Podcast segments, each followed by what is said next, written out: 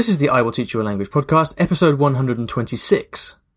Welcome to the I Will Teach You a Language podcast, weekly motivation and language learning tips to help you become fluent in any language. Now, here's your host, Ollie Richards.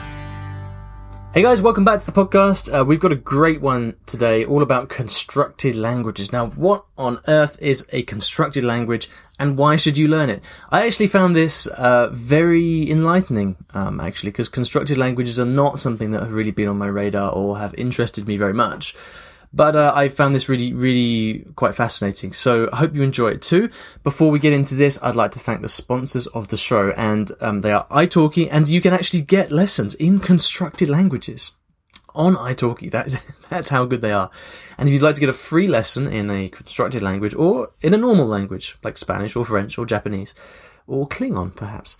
Um, in fact, I don't know if they offer Klingon. I'll have to find out. Anyway, you can go to iwillteachyoualanguage.com forward slash free lesson and you get $10 worth of free credits that you can use however you wish. So, without any further ado, let's launch into today's question from Juan Pablo. Hello, Oli. I'm Juan Pablo from Spain. The first thing I wanted to say is thank you. Thank you for your podcast and thank you for your work. It's very useful. So I love languages, all of them. I speak Polish, Italian, and Spanish as well, of course, because it's my mother tongue. I'm studying now Ukrainian and Russian and English too, because I want to reach C1 level. I'm trying. But recently I've been reading reading about Esperanto and what it defends. And I see it very interesting language. So my first question is what do you think about artificial languages and especially about Esperanto? The second question is about speaking. Esperanto is no one's mother tongue, so no one speaks it as a native. Could it be a disadvantage if I would like to improve my speaking skill? Muchas gracias y te deseo lo mejor. Chao. Bueno, Juan Pablo, muchas gracias por la pregunta. Thanks for the question, man. It's a really interesting one. Now, um, Esperanto and constructed languages. I think you called them artificial languages. I believe the correct term for this is constructed languages, um, but it's not my area of expertise at all, actually. So I decided to bring on a special guest who knows a thing or two about constructed languages. He is Mr. Chris Broholm from Actual Fluency. Chris, how's it going? Hey Ollie, how's it going? Thank you for having me. No, my pleasure. Um, I've been meaning to get you on the podcast for ages, and I know lots of uh, listeners know who you are and listen to your podcast. Um, so that's super cool. Um, could you just like take a second and uh, let everybody know who who you are? For those of you, for those of people, for those people who don't know who Chris is. Oh yeah, for sure. I mean, uh, you, you, you said actual fluency, and that's where I've been podcasting language learner stories for the last two and a half years, basically interviewing successful polyglots like yourself on how did they learn so many languages, and and sometimes it's actually also interesting to find out how did they even get into it in the first place, because very few language, uh, very few countries actually kind of have this natural phenomenon of of multilingualism. Belgium and and uh, these uh, Switzerland and all these European languages are sometimes mentioned as a natural bilingual countries, but many countries are just monolingual. So I was interested in in people's stories, and I decided to interview them and release the podcast as some kind of inspiration, motivation, and uh, I've learned lot in the last two and a half years, and I, I hope to do many more. And for myself, I'm trying to put that into practice and become a polyglot myself. I'm in I'm on sort of three to six languages, depending on how you how you define the the ability. But uh, I'm learning every day, and I, I hope to one day uh, reach my goal of learning 10 languages in 10 years. So 10 that's where nice. I am right now. Yeah, and I can, yeah, I can definitely highly recommend the actual fluency podcast for everybody listening. Uh, lots of great discussion on, on languages.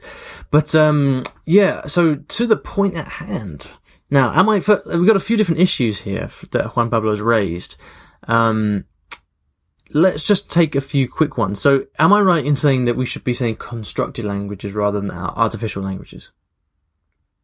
I mean, I don't really care either way. Um, uh, just a little uh, disclaimer here, I, I suppose. Um, I'm not really uh, an expert on it, uh, but I have interviewed a lot of people who are, and I have have learned Esperanto and Toki Pona myself. So that's that's kind of where I'm coming into this. Uh, people might be wondering, oh, this is a, a, super constructed language expert or something. But no, no, it's more on a, on a, on a casual level. But I, I don't think it matters what you say, but uh, obviously constructed languages is, is by far the most popular term uh, out there. Sure, yeah. And then second quick question, um, is it true that there are no native speakers of Esperanto? No, that's definitely not true because there has been a wave of parents teaching their kids, uh, obviously Esperantists growing up and then realizing, well, my child is going to learn the language that of the country we're living in anyway, so we might as well bring them up in Esperanto first, and then they'll always get the second language somehow. You know, if you live in England, uh, teach your child this, uh, Esperanto first. Of course, they're going to learn English in school and in the shops, you know, with the other kids and stuff. So there are a few hundred reported, and I've I've met one, so it's definitely possible. Um, but what I want to say about the real question is is how can I reach a native like fluency in a language if there are no native speakers? Well, mm. the thing is with Esperanto, it's a very simple language. It's a very it's it's designed to be easy to learn. It's not supposed to be very complicated to be a high level speaker. So people who've studied it quite a lot for a year would actually reach that level quite easily. And so the people you meet at the different meetups and, and, and out in the world, they would have native like fluency without actually being native speakers. So I don't I don't think that's an issue if if he's interested in learning uh, Esperanto. I see, right. And so how do you deal with things like, um, for example, more more like less frequent vocabulary? Because that's often something that causes problems reaching a higher level in a language. It's like how do you collect enough vocabulary? Um, so how, how does that work in Esperanto? Is it is it what's what's a typical kind of source of that? Are there books and is there reading material in, in Esperanto? How, how, does it work? Yeah, it has a it has actually a rich rich library compared to the fact that it's a a made up language, as some people also like to call it sometimes. Um, you know, if you go go to uh, well stocked libraries, you might even find something uh, once in a while. But yeah, there are definitely stories. I know that uh, Harry Potter was also translated at some point, and um, the thing about vocabulary is that Esperanto is kind of like playing with Legos in a language, uh, like uh, people might be familiar with in Hungarian or, or other languages where you add stuff to the end, you know, agglutinative languages. And this means that you only need, really need to learn the, the word stem to actually understand the meaning. So if you know if you know the the the word for something, you can turn it into an adjective, a verb. You can turn that verb into five different verbs, whether you want the past, present, future, um, whatever you want. So you really need a really uh, small amount of of stems to actually have a really good conversation and a really good understanding of the language. And of course, you can make up your own words and sometimes they are accepted into Esperanto the there's an official uh, language. I, I don't want to call them language police because they're not, but they're like a. You can call them that. like okay. they're like an academy uh, where they kind of look at the changes of the language and they kind of decide the official stand on on certain words. So there are some words that haven't been accepted, and there are kind of two camps where there are some young people who want to implement more, of, I guess, cooler words. And then this academy might be a little bit old fashioned, so they want only pure Esperanto uh, stems. Um, and the the example is something like a, a computer where you know you could say komputilo in Esperanto, which means which is just the the um, the noun form of something that computes. Uh, but you can also say komputero, which is more like uh, that's kind of taken from English, the computer, and just put an O at the end. And if you're a purist, you would say komputilo because, you know, it's something that computes, that makes sense.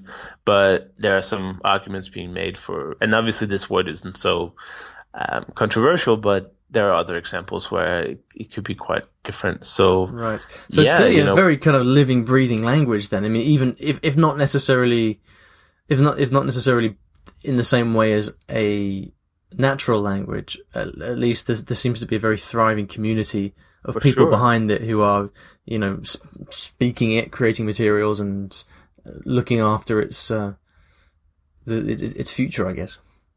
Yeah, for sure. And and you know, one thing that you also have to remember is there are so many opportunities around the year and around the world to actually go up and meet people with it, which is which is one of the biggest advantages I would say to actually learn Esperanto.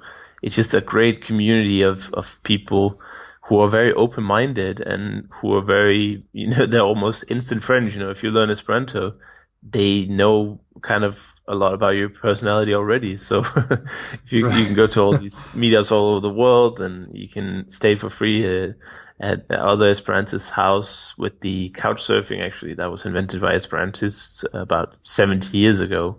Um, and you know, I don't know of any other languages that has this kind of following. yeah, so it's very um, much a community, a community thing going on.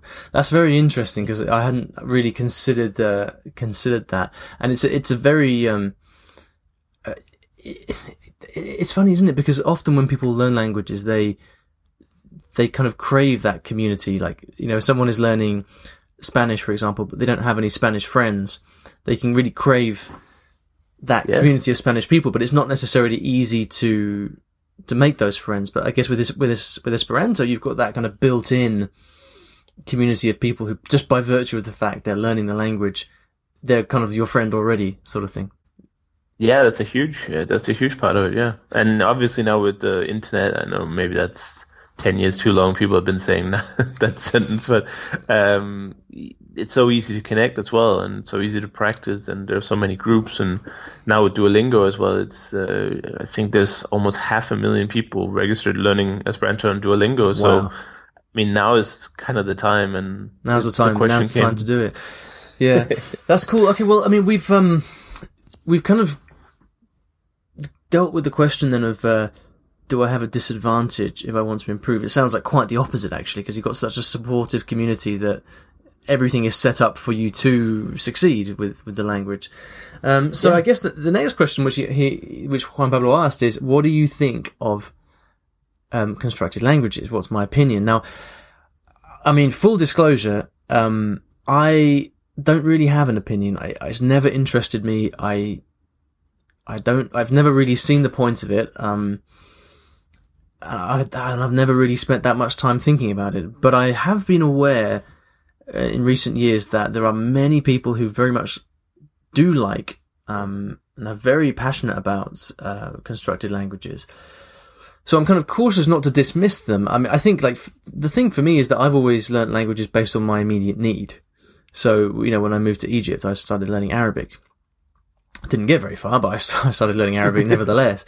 And then, um, you know, when I, when my best friend was from the Canary Islands, I started learning Spanish. That, that's the, that's the way I, I learn languages generally. And obviously with Esperanto, I guess unless I married an, an Esperantist or something, I probably wouldn't have the need. I can't foresee the need for me personally to learn Esperanto. Um, but I don't want to say too much more of- of my opinion because anything I say is going to be ill-informed. So, you, you, I guess you kind of touched on it a bit, but what do you think of the pros and cons for someone like Juan Pablo who already speaks, um, I think he said Polish, Italian, Spanish, and is learning uh, Ukrainian, Russian, and English? Like, what what would be the advantages of him to learn Esperanto? Yeah, well, that's a that's a great question because one of the big advantages that I usually give is a very practical, pedagogical reason that it's it's an easy language to learn, so you get that sense of accomplishment, which can boost your further language learning. I don't know how well that works if you've already learned, you know, three or two or three foreign languages, so that's a little bit mute. But I would say if you want to join a thriving community, have some fun. You know, the language is a lot of fun. You can make some ridiculous words because you can just keep adding stuff and the other speaker is going to understand you because they understand how the building blocks work. Um, and it's, it doesn't take a, a whole lot of effort. You know, when we're talking about learning a functional Esperanto, we're talking weeks of, of, of study, right? And you can, you can then go to local meetups and meet new people all around the world. And sometimes it's also used as a bridge language, not very often, but I was at a, when I was at the Praga gathering, Uh, oh, actually, sorry, it's a it was an it's just a weekend in Germany. I met some Portuguese people who didn't speak English or German. They only spoke Esperanto and Portuguese, and so I had to kind of interpret for them with the waiter in in Esperanto and German, which for me I'd only been learning the languages of uh, the language a few weeks by then. So that's another little cool trick you can do, especially in Asia where English ability sometimes isn't as high as, as other parts of the world. Then if they speak Esperanto, well, you've just successfully spoken to a person that you would not be able to speak to otherwise. Yeah. But at the end of the day, you know, constructed languages, they are not totally, uh, you know, I, this might be a controversial opinion, but I think honestly they're not that valuable, uh, especially beyond Esperanto, because then the speaker numbers just, I mean, there's barely any. Uh, I learned a bit of Toki-Pona. I found that an, a, an interesting uh, exercise in uh, philosophy uh, because it's a very simple language. But in terms of practically using it, I mean, that's that's not that doesn't make any sense. Uh, again, making your own constructed language is a good exercise in understanding language and again philosophy and and stuff like a creative effort. But again, is that really where you want to be spending your time? So I would say, you know, give Esperanto a few weeks. You probably learn a good functional fluency, and and then you you can decide if if you want to use it for anything. But I think the learning process itself is pretty fun because it, Yeah. like I said, it's regular. It doesn't have any problems. Uh, the the language is so easy to learn, and you just have a bit of fun with it. And So it does it does seem to make sense as like a short as a short term project perhaps because it's not Yeah, because you've got not? yeah because you've got that kind of way in. It's not like taking on Japanese or something where you can't. Right, exactly. Yeah. and he he speaks all the languages. Has to be said as well. You know, Esperanto is made up of words primarily from English, Italian, Spanish, and Russian. So he's well aware of the stems of the language. So his only problem is going to be like, which language did they take this particular word from? But once he see, he might actually be able to read Esperanto now because the the words are from those languages. Right. Yeah. So I, I guess like what what I'm hearing from from you is is that in in Juan Pablo's case, and if he is looking to learn languages as a as a career tool, you know, to to create new opportunities in life, like perhaps Esperanto is not necessarily the best use of time. However, you know, to the extent that we all learn languages for a reason, um, usually, and like, f- so for me, you know, learning Spanish initially was in order to be able to communicate with my friend in London. Um, I, I see it as a completely valid reason to learn Esperanto to, in order to join a great community of people who are like-minded and love languages. And I can, I can see that as an extremely Definitely. enriching, valuable, valuable thing. Uh, it's probably not for me, I'd have to say, but, um, I'm weird anyway. So, uh, you know, I think I can see lots of people who would, um, who would benefit from that. Okay, Chris, thank you so much, man. Lots of, um, great things to think about and probably lots of new insights for people as well who haven't heard about Esperanto. Um, there are probably lots of interesting websites we can send people to, but I won't put you on the spot. I think what we'll do is we'll link to all these in the show notes. So if Right. you'd like more information about the stuff we're talking about here, please go to iwillteachyoualanguage.com forward slash episode 126. And what I'm going to ask Chris to do is to give me a bunch of um, websites uh, that contain more information about the things that we've been talking about. And um, that way, any of you guys who are potentially interested in learning Esperanto can follow up um, in useful places. So, Chris, uh, just uh, where can people find you if they'd like to hear more from you? Well, actualfluency.com is, is the best place. That's where I have the podcast. And I also have a few uh, episodes about Esperanto. So if people are interested in getting started with that, there's a few interviews with people who are way more uh, advanced in it than I am, who who know a lot more about it. So yeah, actualfluency.com. Come and say hi. Be fun. Cool. We'll link to those uh, those interviews about Esperanto in the show notes as well um, for everybody. Um, if you'd like to follow up, again, I will teach you a language.com forward slash episode 126. Chris, thanks very much. Uh, thank you everyone for listening, and we'll see you in the next episode of the podcast. See you later.